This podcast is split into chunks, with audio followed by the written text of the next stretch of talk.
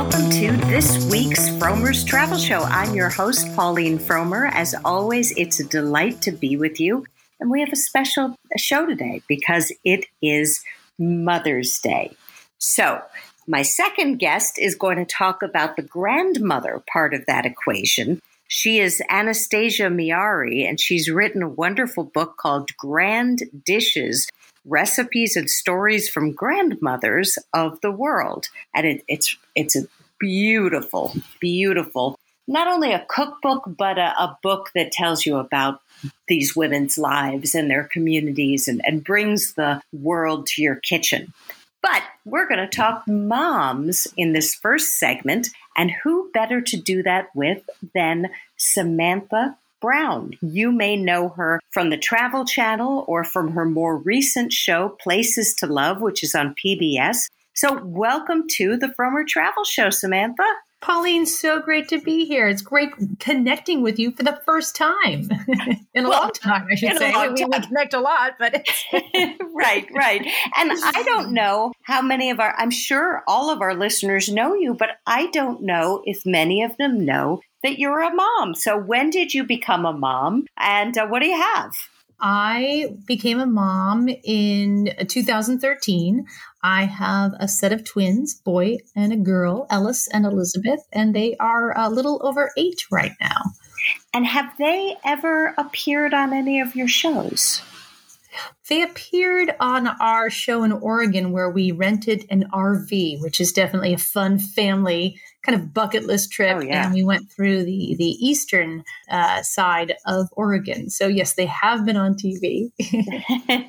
and did they like it? Did it all work out? Yeah, yeah, it did. I mean, they, they don't really care, right? They don't they don't right, care about yeah. cameras. They got just got to live their their perfect little fun lives, and and we we we worked around them, right? So they it became yeah. their schedule, and uh, they were they were four at the time, so they were pretty young, but they haven't been on wow. camera since. So how did I mean? You're beyond being a, a TV host. You're also an inveterate traveler. How did having kids uh, change you as a traveler? Did it clip your wings at all, or did it make you soar higher to to make that cliche even more cliche? I love cliches. I, it, it definitely clipped my wings in the beginning. I was one of those people who gave how to travel with children advice before I had kids, and boy, was I wrong. I was wrong about everything. You can't possibly really?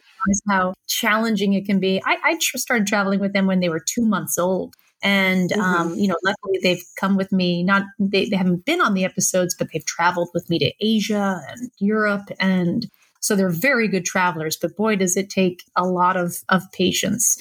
It, it really, you know, it, it's going from, um, you know, being a traveler myself and really knowing what to do and, and feeling professional and like I'm confident in something. And then, as you know, Pauline, you know, yeah. you put kids in there and boy do you feel like an amateur every minute of the day so it's very humbling but it's absolutely recommended that you do it. Travel with kids, travel with your grandkids. It the payoff is so great. So I it clipped my wings in the beginning. I had to right myself and realize I wasn't invincible and didn't know it at all, and that they actually had things to teach me about um, about how to travel better. And once mm. I did, and kind of got on board with them when I travel with them. You know, when right. I'm not traveling with them, it's different. But um, then I was able to um, travel in a different way and in a better way.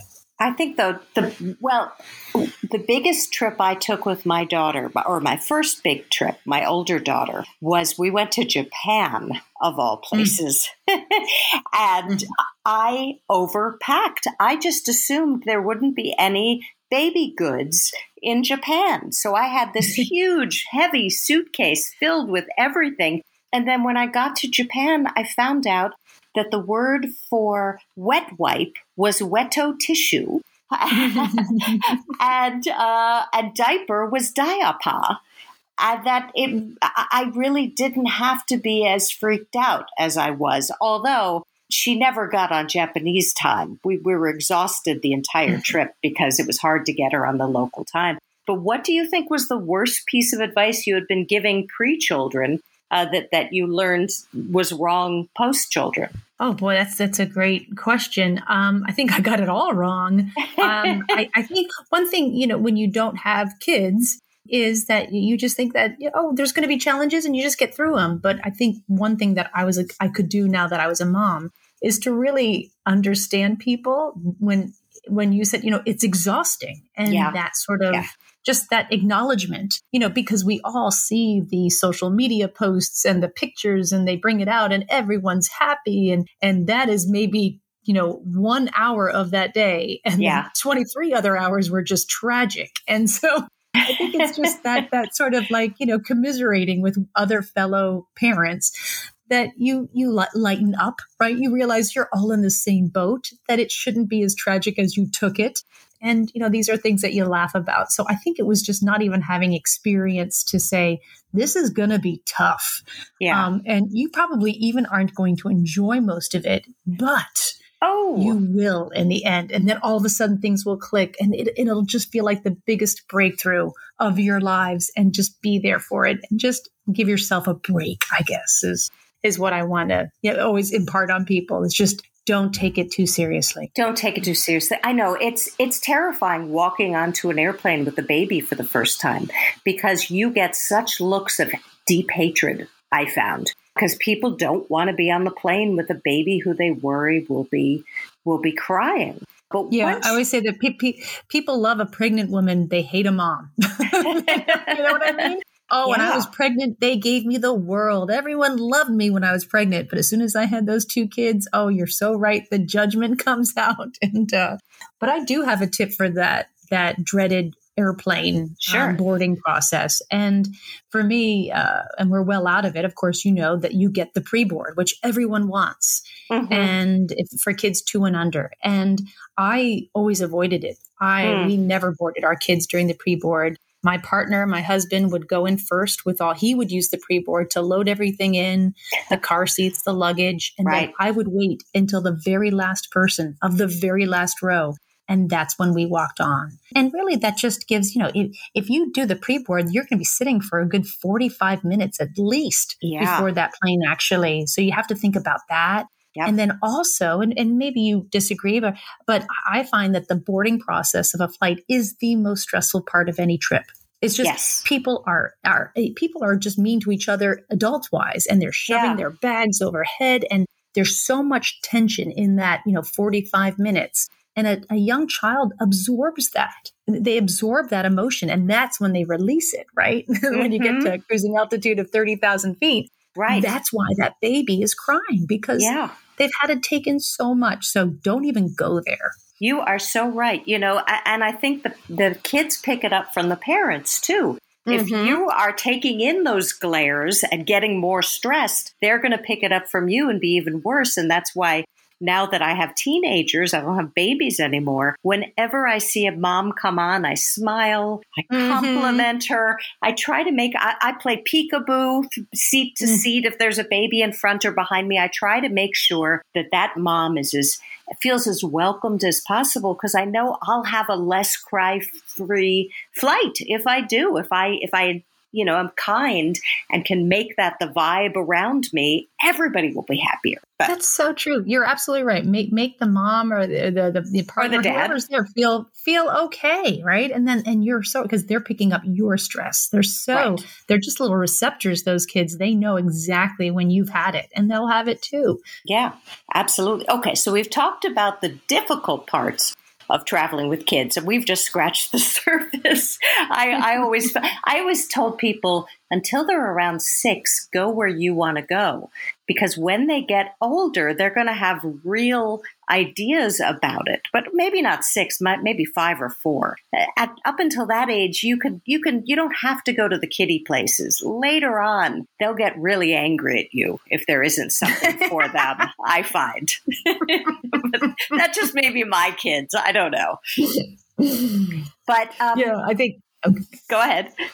No, no. What was the question? Sorry. Oh well, I, I, that's all right. So I was going to ask. So we've been talking about the bad parts of it. What are the good parts? Why is it so worthwhile to travel with your kids? Oh boy, I, I, just you know it just it comes back again and again. I they'll they'll talk about trips they took when they were three years old. We went to really we did a wow. California yeah we we did a California road trip. Biggest mistake of my life, changing hotels every night with two three year olds. oh my know, goodness, staying at staying at the Madonna Inn, which is total stone. Like you know, you, like you talk about you can't childproof your way out of that. And uh, so, uh, but um, were, I was just I just remember being exhausted. But they well, they still to this day talk about the elephant seals and going to see the redwood forests for the mm. first time. You know, we took them to Europe, which uh, I didn't think they might enjoy because you're right. They they it, it doesn't have the obvious children's you know, theme parks or whatever, but they love the playgrounds and they still talk about the playgrounds in, hmm. in Vienna. And um, and the way we um, got them into eating Viennese food is we said they have the largest chicken nuggets in the world, which is you know chicken schnitzel. Like oh do you see it? And still to this day, when my son orders chicken nuggets, he's like, "Can we have the schnitzel?" You know. so I, they're so um, they're um, they know how to use the subways and and and I, you know they're New York kids as well, so they understand people and and different energies and being able to go to a playground and, and communicate and have fun with kids who don't speak your language. Mm. You hmm. know, you don't speak their language. And so it just it just keeps coming back. Just these really they just acclimate. And I think that's a part of travel, which is so important, is right is that things are not going to go as you expect, but that doesn't mm-hmm. mean they're going wrongly, right? You go with the flow, you go with the adventure, and and that type of adaptability is right. so learned when you travel, and especially as a young kid, it's it's invaluable. So they learn incredible lessons from it. But I think also the travel experience in certain ways is shifted for the better. It has been for me on that same trip to Japan you know, when I've been to Japan before that trip and since, it's it can be hard to meet people. Uh, the, the, Japanese are incredibly mm. kind to outsiders, but they're a little formal. I've found mm-hmm. they, mm-hmm. with a baby. Every door was opened. They they so loved our little girl. Like everywhere we went, there were yells of "kawaii," which means cute, mm. and "genki," which means feisty, and people would come up to us and wanted pictures with us. And it was a very different, much friendlier, more open experience than I've had in Japan before or since. Have you found that different doors open when you travel with the kids?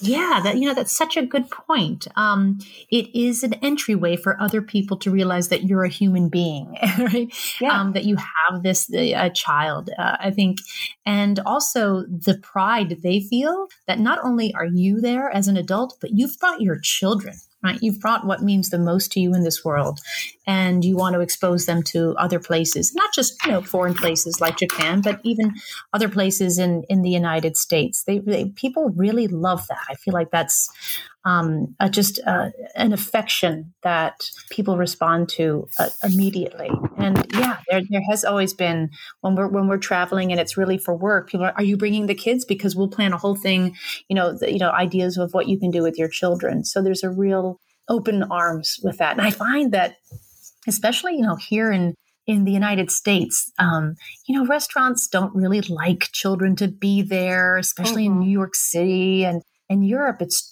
totally different. You know, kids share the same space as adults. You know, we go to the, the wine gardens, we go to the beer gardens. I think um, it depends said, like where the, in Europe, though. They're, they're not so friendly. Right? To, yeah, well, they're not so friendly to little kids in Paris. okay, all right. Well, but, but, not so friendly with the big kids either. yeah, but maybe Germany and definitely Italy. Italy, we had incredible experiences of waitresses saying, "Oh, let me hold the baby for you while you eat." We're like, "Okay, yeah, take the baby." take the baby, definitely. Um, and and you know, you can impart so much knowledge to kids. Like I remember there, in Europe, there aren't children's menus. There are not chicken nuggets and french fries. Like you eat what your parents eat. Yeah. And so it, it opens the door to to having them experience that as well. Like, no, you're not going to get like a little cheeseburger here. You're going to eat what mom eats, and right. isn't that cool? So you know, and they're so young that wherever we've traveled, whether it was Switzerland or Germany, we found public parks and public pools. And because Europe seems so, um, I, I feel family friendly in that respect. There's so many public spaces that don't cost a lot of money to be a part of really great environments and we've just hung out with people in their neighborhoods and their in their playgrounds and have mm-hmm. just had a great time. Yeah, absolutely. All right. Well, speaking of a great time, people have a great time when they watch your shows, especially the most recent one, which is called Places to Love. Tell me, where is it with the pandemic? I mean, uh, have you been able to film new episodes? What can people watch? Where can they watch it? What's been happening? Yeah, so we were able to film five new episodes for this season, which is airing now uh, on your local uh, PBS stations. You can also view it, stream it directly from my website, samantha-brown.com. But um, it, it's a public television show, but we were able to get five episodes out. We wow. shot two in the thick of the pandemic, you know, uh, just absolutely using all the protocols in place, the safety protocols. The numbers were down. We knew the time was right. We knew that that window was closing and that if we shot then we would be able to get a few uh, episodes out of it and we did and so um, season five is airing now and i leave for i'm sorry season four is airing now and i leave to start shooting season five next week um, wow a, a lot of yeah i'm really excited eight episodes we're going to shoot all throughout the summer uh, we're starting out in asheville north carolina going up oh, to the finger gorgeous. lakes yeah uh, heading out to colorado uh, really staying in the United States, of course. Yeah, um, but makes sense. You know, really excited. Yeah, really excited about the, the the vaccine. Everyone we've talked to is vaccinated, so we get to have real conversations, and you know, not with a mask or ten feet apart for for a short amount of time. So it's um it's a good time to be traveling and doing what we're doing. Absolutely. Absolutely. Oh, that's exciting. All right. We have to all watch Places to Love. And you did something that was very child friendly, which I think is not surprising since you are a mom. Kind of at the start of the pandemic, when everybody was pulling their hair out trying to eh, teach their children at home, you put out really kid friendly study guides to some of the episodes of your TV show, and they were absolutely delightful. Can you tell our listeners about those? Oh, thank you. Yeah. You know, I remember when I did a show called Passport to Europe, so many people told me that their like social studies and geography teachers played my episodes to their classrooms. And I was like, what? I had no idea wow. that I was being used in, in a sort of an educational way. And so when the pandemic happened, I thought, huh, how do I uh, help? Right. And we all need a break. And certainly being on public television, um, these are episodes that are appropriate for every single age. There is nothing inappropriate that you have to worry about, but we do bring up great um, themes, talks, and just who people are. And so it's not just like where you go and and what they should know about this place and this place. It's who you meet. And right. that's what I feel so strongly about travel. It's about meeting people, people who live different lives than you. And we don't have to fear that, but we should know more about it. And so to use my study guide in terms of opening children's eyes up to what travel can be, as well as at a time where, you know, this is during a time where we were cut off from socializing with people, even our loved ones we couldn't yeah. get together with. I thought that, you know, if we approach the study guide from this respect of, of really understanding people's effort and what makes people tick, and, and that's how you, what you discover when you travel, um, it would be a real benefit. And then again, and then of course, a parent could watch the same show and love it. I certainly was watching all the shows. I was like, please, no more, please. I can't watch another one of these animated shows without mm. pulling my hair out. So I thought, well, maybe that you know everyone will enjoy being um, watching the show and learning from it. Absolutely. No, people are going to enjoy watching the show. And what's so fun about the study guides is the study guides makes them sound very serious and dry, but they're not mm-hmm. at all. They're very playful. They really make you think about interesting parts of the show and bring things to life that you may not have noticed along the way. Uh, I just, I just thought they were incredibly well done, as is your show. Well, thank you so much. We have been speaking with Samantha Brown of Places to Love on PBS. Watch it. Thanks again, Samantha. Pauline, it was such a pleasure. Nice talking to you.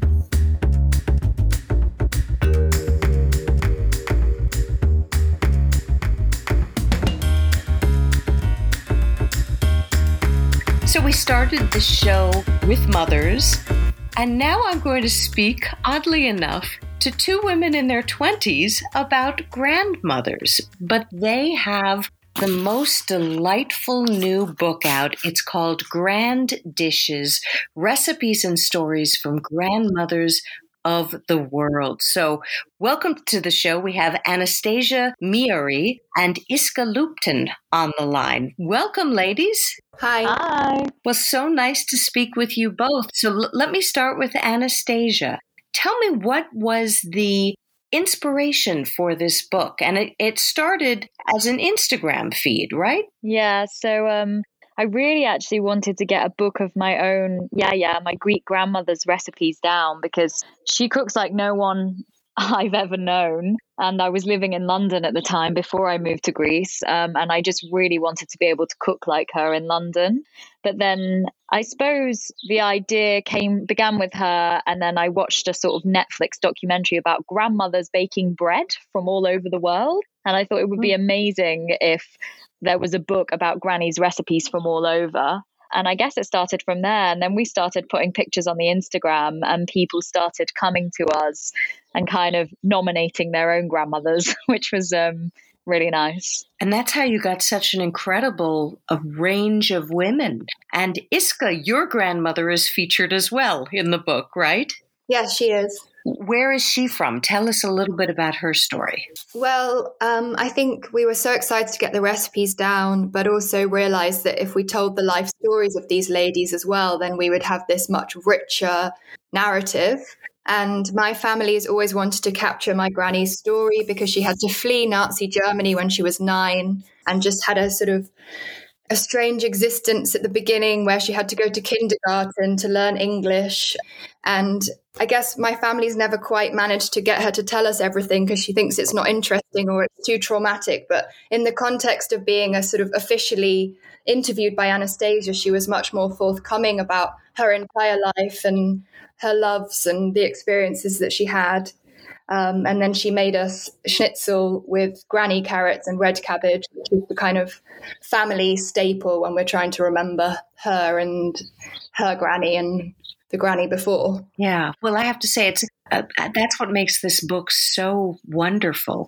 I, I think this is the first cookbook I've ever read and started crying because mm. you bring the stories of these women to life and their struggles and their challenges and sometimes how they've met them with food, sometimes not. But it, it reminded me of the work of Studs Terkel. This felt more like a, a travelogue or a book of, of social commentary. So I'd love us to, to talk about some of the women in the book. And, and let's talk about the very first one, whose name was Mercedes.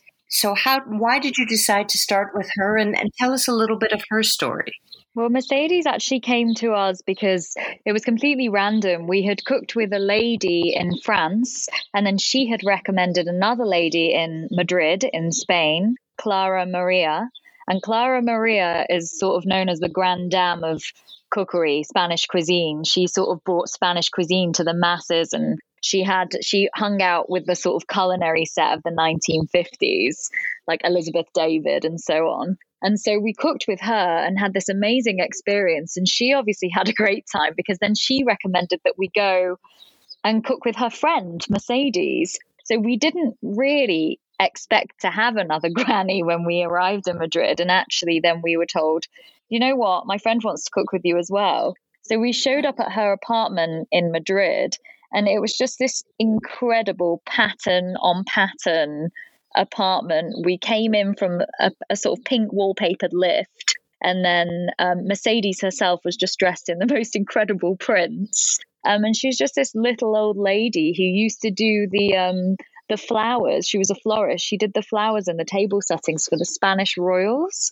So mm-hmm. from really not um, from not expecting to cook with her, we then had one of the most amazing experiences with Mercedes.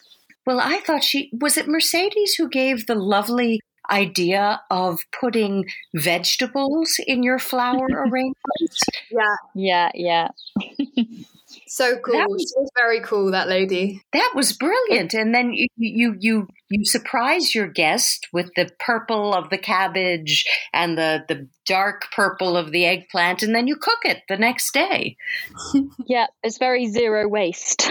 That's uh, right. Yeah, something that the grannies often sort of live by. This like reuse and recycle kind of idea. But I think we chose to start with her because the photos were just incredible of, of her against the red backdrop of her house.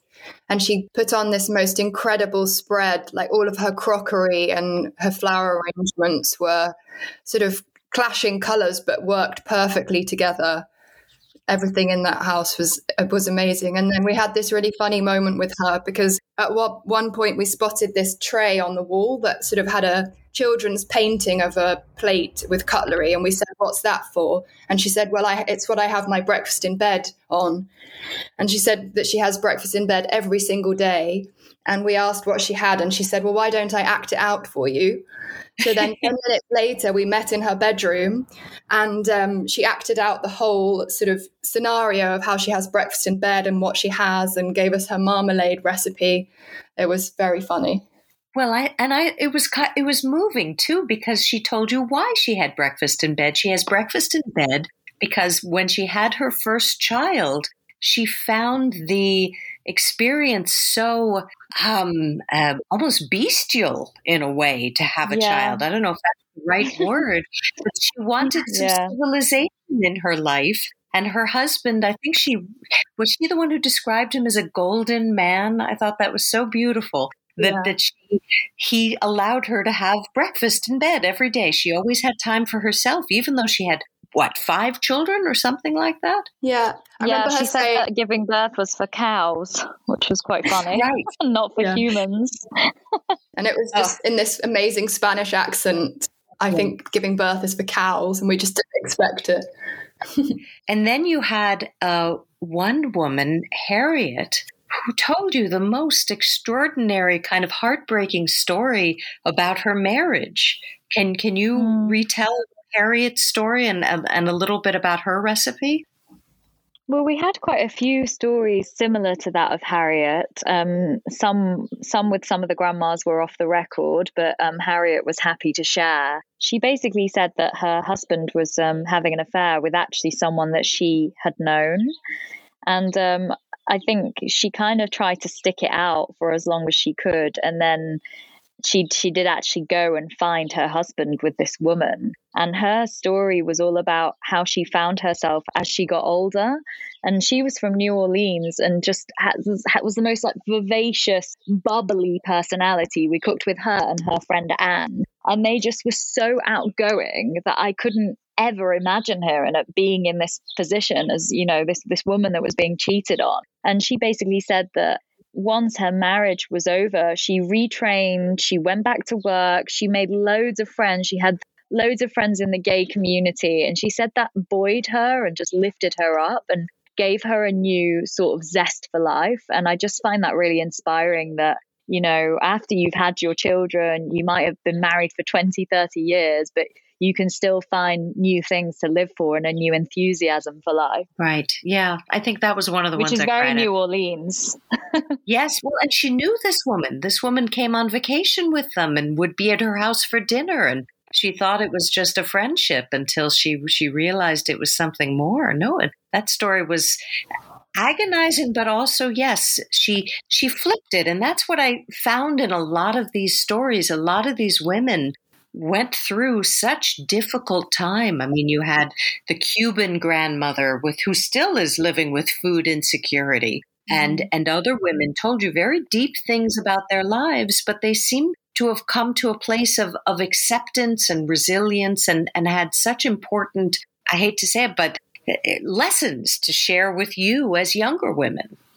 Yeah, definitely. Yeah. I think we just found the generosity of these ladies to share their wisdom was just incredible. And I think, you know, it's kind of the irony of life that you have your greatest wisdom in your later life when you could have really done with it age 20 something. Um, but it just meant that they were, you know, there was no question that was, you know, let me think about how to answer that. They just had these incredibly succinct answers based on all these life experiences that they were so happy to share. And it, yeah, we we learned a lot. We we both were going through lots of different things at the time, and their advice has really changed us in many ways. Well, and you got to travel. You got to travel. Uh, you know, and living through this pandemic and being stuck in one place uh, has made me again grateful for that. But this is really a travelogue uh, of going to these different women's homes all over the world. Were there more commonalities or more differences as you went from place to place, would you say? Mm, I think it kind of depends on what we're talking about. In terms of the women themselves and their wisdom, I think um, yeah that you you get to a certain age as a woman and uh, you've you've learned a lot in life and you're really sure of yourself in a way that perhaps we are not at our age. So in that respect yes there was a commonality there. And there was also a commonality in the fact that they really take their time in preparing a meal. There's um you know, there's no food quite like a grandmother's, and that's because a grandma will take her time to cook something delicious. So I think they were the commonalities. And then I don't know, Iska, were there any differences? No, I mean, I feel like we had such different experiences, but in many ways they were the same. Yeah, that we cooked slowly with time, time to speak, time to season, um, and then would sit, sit sit at the table for a long time and and chat and that was kind of a a universal experience that we had. Yeah. Now, Anastasia, your your grandmother is uh, in Greece, where you are right now, mm-hmm. and uh, she sounds like I want to say this. I don't want to say this in a negative way. She sounds like a tough bird. She's she had quite the life. And tell us a little bit about your grandmother and the recipes that she shared with you. She's yeah, yes, terrifying. You're allowed to say that. Um, she can be quite um, she can be she can be quite harsh. Yeah, so my yeah yeah has been very strict and stern and quite stoic from f- forever, forever since I've known her. So for me, the way she shows me her love is through the food that she puts on the table. When when I used to live in the UK and now I live in Athens, I'll call her up and say I'm coming, and she'll the first thing she'll say is, "Well, what's the first thing that you want me to make for you? What shall I make for lunch?" She is an incredible person because she never learned to read or write. She was one of 10 children and basically coming from Corfu, an island in Greece, which was at the time before tourism, mass tourism happened. It was a very agricultural island.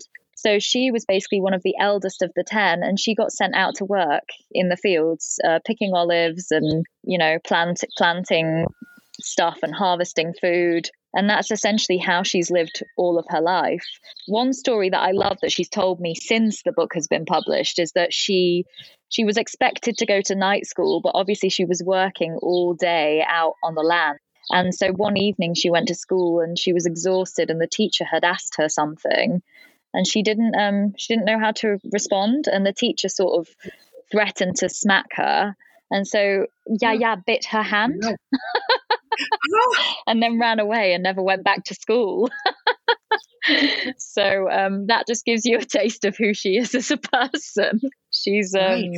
yeah she's a tough one as you say. Yes well uh, you show up once and she says your bum is bigger than it was last time. I thought wow that's some grandma yeah. So in in the course of your travels, you went to Greece. Where was the most far flung place you went? Um, I would say so. I went to Cuba and Mexico and Russia, and they were three places that I just, you know, it was pretty amazing being there for me. What was so amazing? I mean, uh, the, we talked a little bit about Cuba. That that was a another heartbreaking one because you go there and, and the woman who is teaching you to cook has has a lot of trouble just getting ingredients together. She's she's living with with real food insecurity. Uh, and yeah, and so Juana Maria to whip up something delicious. I, Sorry.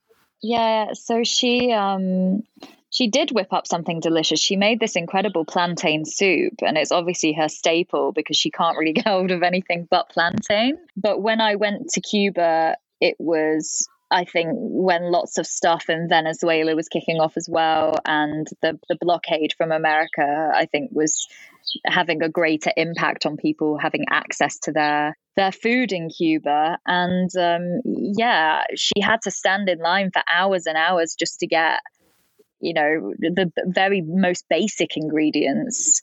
So that was it was really not just heartbreaking, but also interesting to hear about her story because her husband had been involved in the revolution. He was, you know, pro Che, pro Fidel. He was part of the um, the attack on the presidential palace while Batista was in charge. So she almost had this very she she was really involved in the revolution and what had happened to yeah. Cuba. So hearing about that these historical events from someone firsthand to me was fascinating because she yeah, lived no, it. that was fascinating. Yeah. And when you went to Russia, did you have a translator? And, and what was the Russian experience like?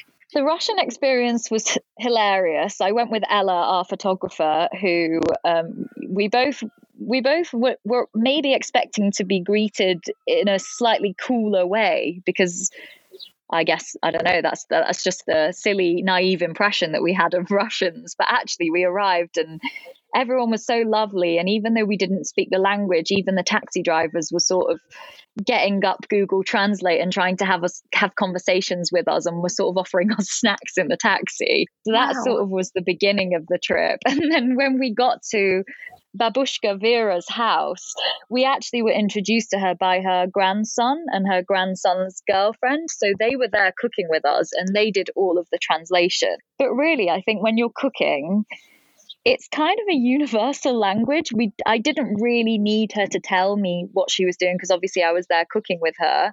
But the story, when we sat down to actually do the interview and eat our food, then um, the grandkids helped a lot with the translation. But she was very yeah. warm and um, obviously lots of gesticulating helps too. well, it's a delightful book, and I love the way you started. You start with a quotation The book is not about what it's like to be old, it's about what it's like to have lived. Uh, and you, you really, really get that when you read this book. And I'm so excited to try some of these recipes because it feels like by cooking them, I'm in certain in a certain way doing an homage to these mm-hmm. fabulous mm-hmm. women who you you so bring to life in this book. So many congratulations to you both and, and thank you so much for appearing on the Frommer Travel Show. Thank you. Thank you so much.